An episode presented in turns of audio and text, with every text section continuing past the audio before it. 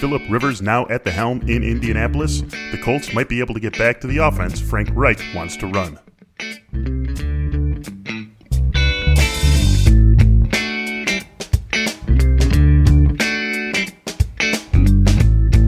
Hello, everyone, and welcome to Fantasy Football in 15 here at The Athletic. I am your host, Michael Beller, joined as I am on basically every single episode of Fantasy Football in 15. Derek Van Riper with me here. Derek, how you doing?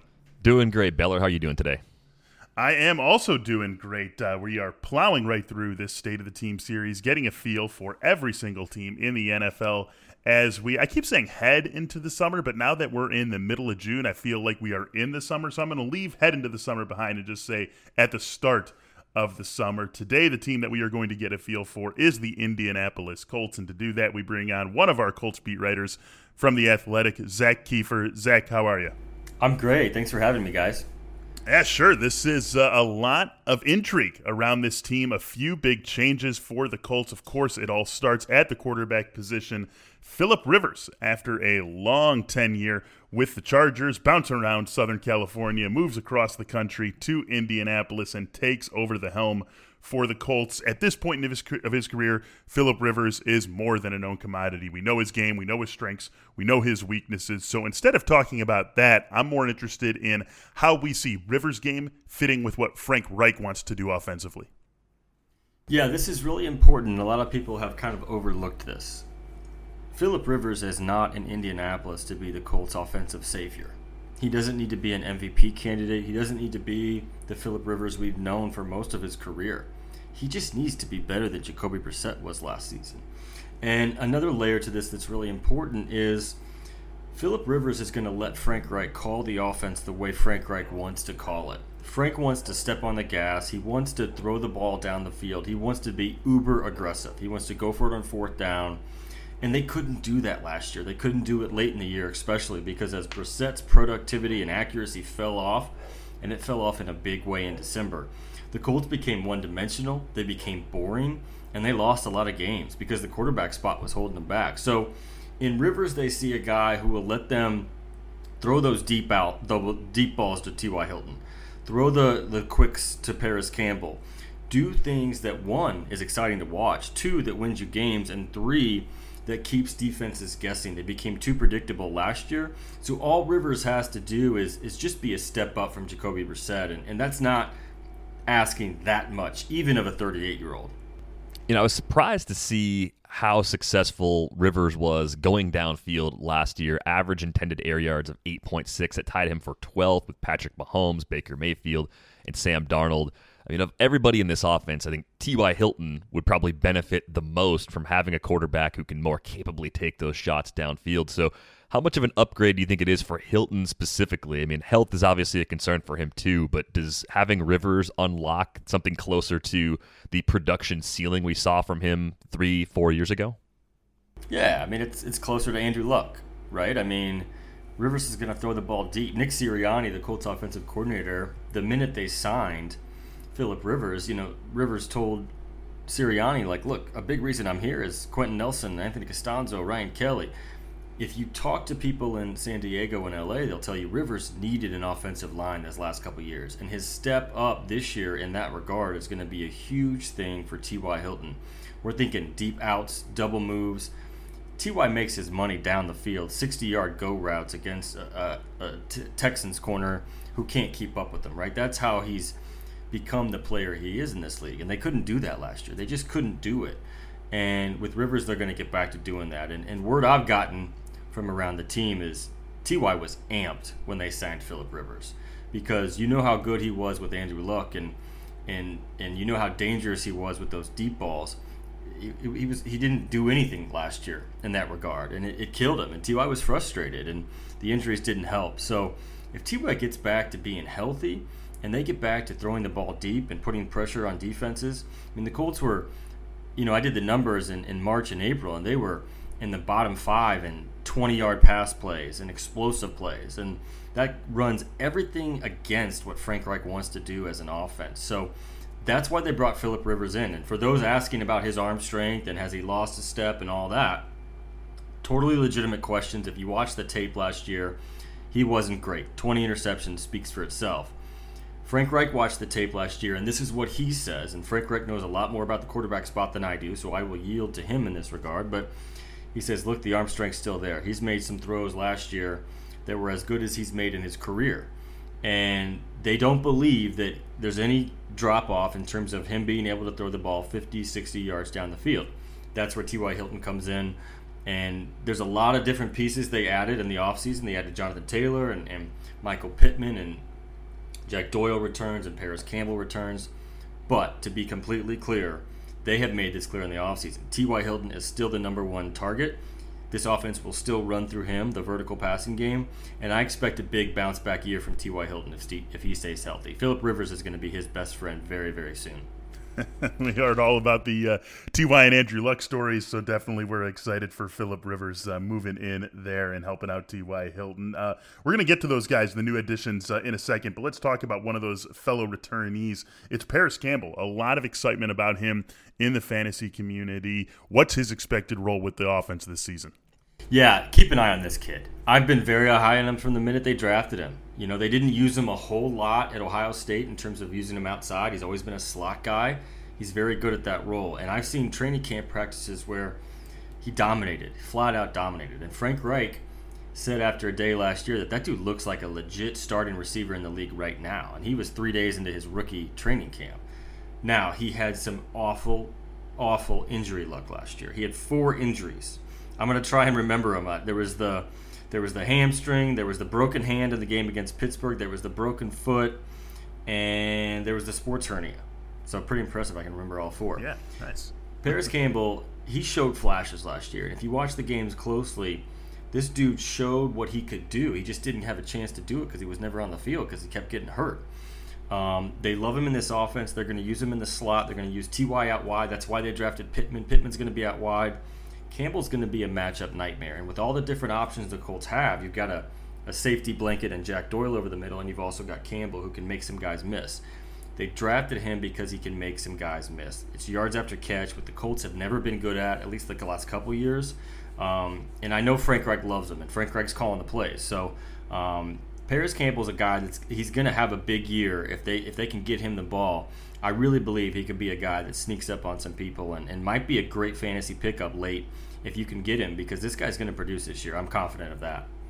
You know, the Colts spent a second round pick on Michael Pittman Jr. and just thinking about the number of weapons they have for Philip Rivers, how large can Pittman's role be in his rookie season? The long term future is obviously very bright, but is he going to be maybe a little bit frustrating in year one simply because of the competition for targets in this offense?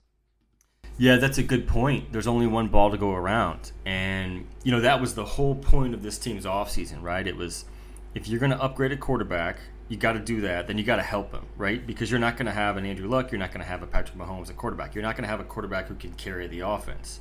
So you need to add some pieces around him. So that's where Pittman comes in. Love the kid's upside. He's going to be exactly what this team needed last year. They just never got because Devin Funchess got hurt in training camp. But he's a big bodied first down target who can win on the outside. He can win the jump balls. They didn't have that last year. But I think you're right. I don't think the production is going to be that big from Pittman this year in terms of stats. I think he'll catch a couple touchdowns because they've got they've got him designed already to be that red zone type guy. You know, Eric Ebron was sort of that the last two years for them. He's in Pittsburgh now. You're always going to have Jack Doyle. They're always going to find ways to get Ty the ball in the red zone as well. But if they're pushing the ball down the field, and if they're going for a lot of touchdowns, it's going to be hard to see Pittman getting his share of those. He'll get some, but I think Ty is your first read. Jack Doyle is, is a great red zone threat with his great hands, and it's just it's going to be hard to see Pittman eating as much as some of the other guys, to, to use a, a term. But um, I think he's going to be a great player long term. But right now, he might have to, you know, take a seat in line because there's a lot of different guys that are going to be wanting the football this year. Let's move on to the running backs. I got to move on. The fact that Michael Pittman's son and Antoine Winfield's son were in the same draft really had me a little depressed a few months ago. So let's uh, move on to the running backs here. We know a lot about where this team is going to be, right? Philip Rivers, T.Y. Hilton, Parris Campbell, Michael Pittman. I, I think going into the year, we have a decent hold on what to expect from them. The running back position might be a little different. Seven picks after the Michael Pittman selection. This team takes Jonathan Taylor out of Wisconsin, one of the most prolific backs in NCAA history. At the same time, Marlon Mack has been very effective for the Colts over the last two years. You still have Nyheim Hines in town, who might be the team's best pass catching back. So, with all these pieces in the backfield, what can we expect the breakdown of duties to be? So this is a really good point because the minute they drafted Jonathan Taylor, everyone assumed Marlon Mack's role would diminish. And this is how the Colts see it. They see Jonathan Taylor making Marlon Mack better. They see him spelling him for situations. Um, I'm still really high on Marlon Mack. I think he's one of the best running backs in the league. No one's talking about. I think he's a 1,500 yard guy without the injuries, and he was at 1,200 last year, and he missed a couple games with that broken hand. So um, he doesn't have the resume and maybe the uh, Pro Bowls that a couple other running backs do, but I still think this guy can take over a game. And if you watch the Colts closely behind this offensive line, the offensive line makes Mack better, but he makes them better too. He makes guys miss. And I still think they're going to feed they're going to feed Marlon Mack this year. Don't think just because they added Pittman and they added a couple other guys that they're not going to be a run first team. This team, as long as Frank Reich is running it, they're going to have some games where they give the ball to Mack 20 times, and he's going to have 150 yards. He's going to have 120 yards and two touchdowns. That's just how they're going to be. Frank Reich is very, very stubborn in that regard, and that's the balance they seek.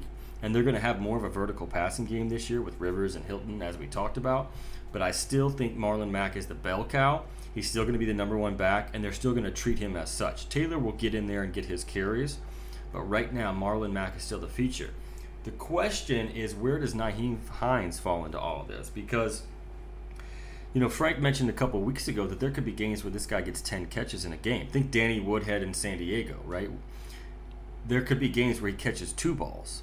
So it's going to be really hard to predict what Nyheim Hines' fantasy value is because he's he's a dangerous player. He's a scat back that can do a lot of different things. He can carry for touchdowns.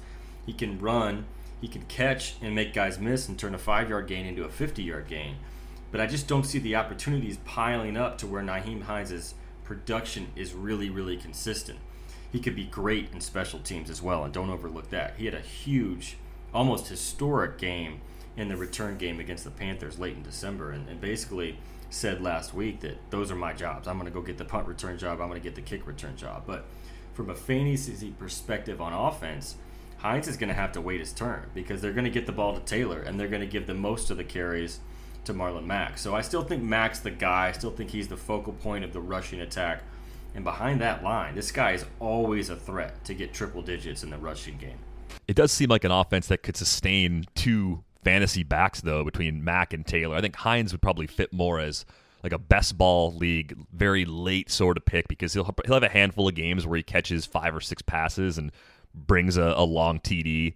Uh, and that, of course, will make him useful. But trying to predict when those games happen, I think, will be maddening uh, for fantasy players. Let's look at the tight end position where Eric Ebron is gone. He's now in Pittsburgh. And that two tight end approach might not hold up quite as much as it did in the past. But they brought in Trey Burton. So you look at Jack Doyle, you look at Burton. You think about the history Rivers had with Antonio Gates and more recently with Hunter Henry. This guy that's thrown to tight ends a ton during his time in the league. How do you see the Colts uh, balancing Doyle and Burton against that group of receivers that we talked about? Yeah, this is one of the more fascinating position groups because for all the knocks on Eric Ebron, you know, last season and how it ended, this dude was a mismatch waiting to happen. He was a fantasy stud in 2018. They don't have that this year. They just don't. That's the reality. And and two guys love throwing the ball to tight ends. Frank Reich loves it and Philip Rivers loves it, and their whole career defends that. So they're going to take a step back in tight end production this year. I just don't see them having a guy that gets to double digits in, t- touchdowns. Jack Doyle is as consistent a tight end you're going to find in the league. Great hands. He'll go for six catches and 74 yards every single freaking week. Trey Burton's a wild card for me. I think there's a ton of upside. It was a very, very low risk, high reward signing. They're not paying him a lot. He's got a ton of upside. He's got a history with Frank Reich from Philadelphia. They could use him in the in the Eric Ebron role. Will he produce like Ebron? I don't think so. He's got to stay healthy. He's got to stay healthy. He basically lost all of last season due to that. The one guy no one's mentioning it, I don't know how much of a fantasy impact he'll have, but he could have a breakout year. And the Colts are really high on him right now is Mo Alie-Cox. He's a former basketball player from VCU. He's more of a blocker, at least early in his career. but the guy has proven to make some unbelievable touchdown catches in his career. I mean, if you see his hands, they're like, I mean, someone compared them to dinosaur hands. So just imagine they're these huge claws that make the football look like one of those little vortex footballs we used to throw around back in the day. I mean, he could catch everything because his hands are enormous. He could be a red zone threat, and he could be a sleeper. So again, it's going to come down to how many opportunities the tight ends get. But uh, if you want a steady, reliable target, I think Jack Doyle's the way to go, just because he's always open. He's got great hands, and the guy just wakes up every morning and just moves the chains. Like that's all he does. So Doyle's the option. I like Burton as a late round pick. If you want to get some upside, I think he could catch some touchdowns this year. He's got to stay healthy. But um, I think this unit takes a step back last year because from last year because I just don't see a guy like Ebron on the roster. Indianapolis Colts, a very interesting team. Interesting team now with Philip Rivers at the helm. That is one of our Colts beat writers, Zak Keefer. You can check him out on Twitter at Z Keefer, K E E F E R. Zak, thanks for joining us today. Thanks for having me, guys. Also, be sure to check out uh, our Colts podcast, 1% Better, with Zak and other Colts beat writer, Stephen Holder. Be sure to check that out here at The Athletic or anywhere you listen to podcasts. And that will do it for this episode of Fantasy Football in 15. If you are not yet an Athletic subscriber, you can get a free 30-day trial at theathletic.com slash football in 15. For Derek Van Riper and Zak Keefer, I'm Michael Beller. Fantasy Football in 15 will be back with you tomorrow. Thanks for listening.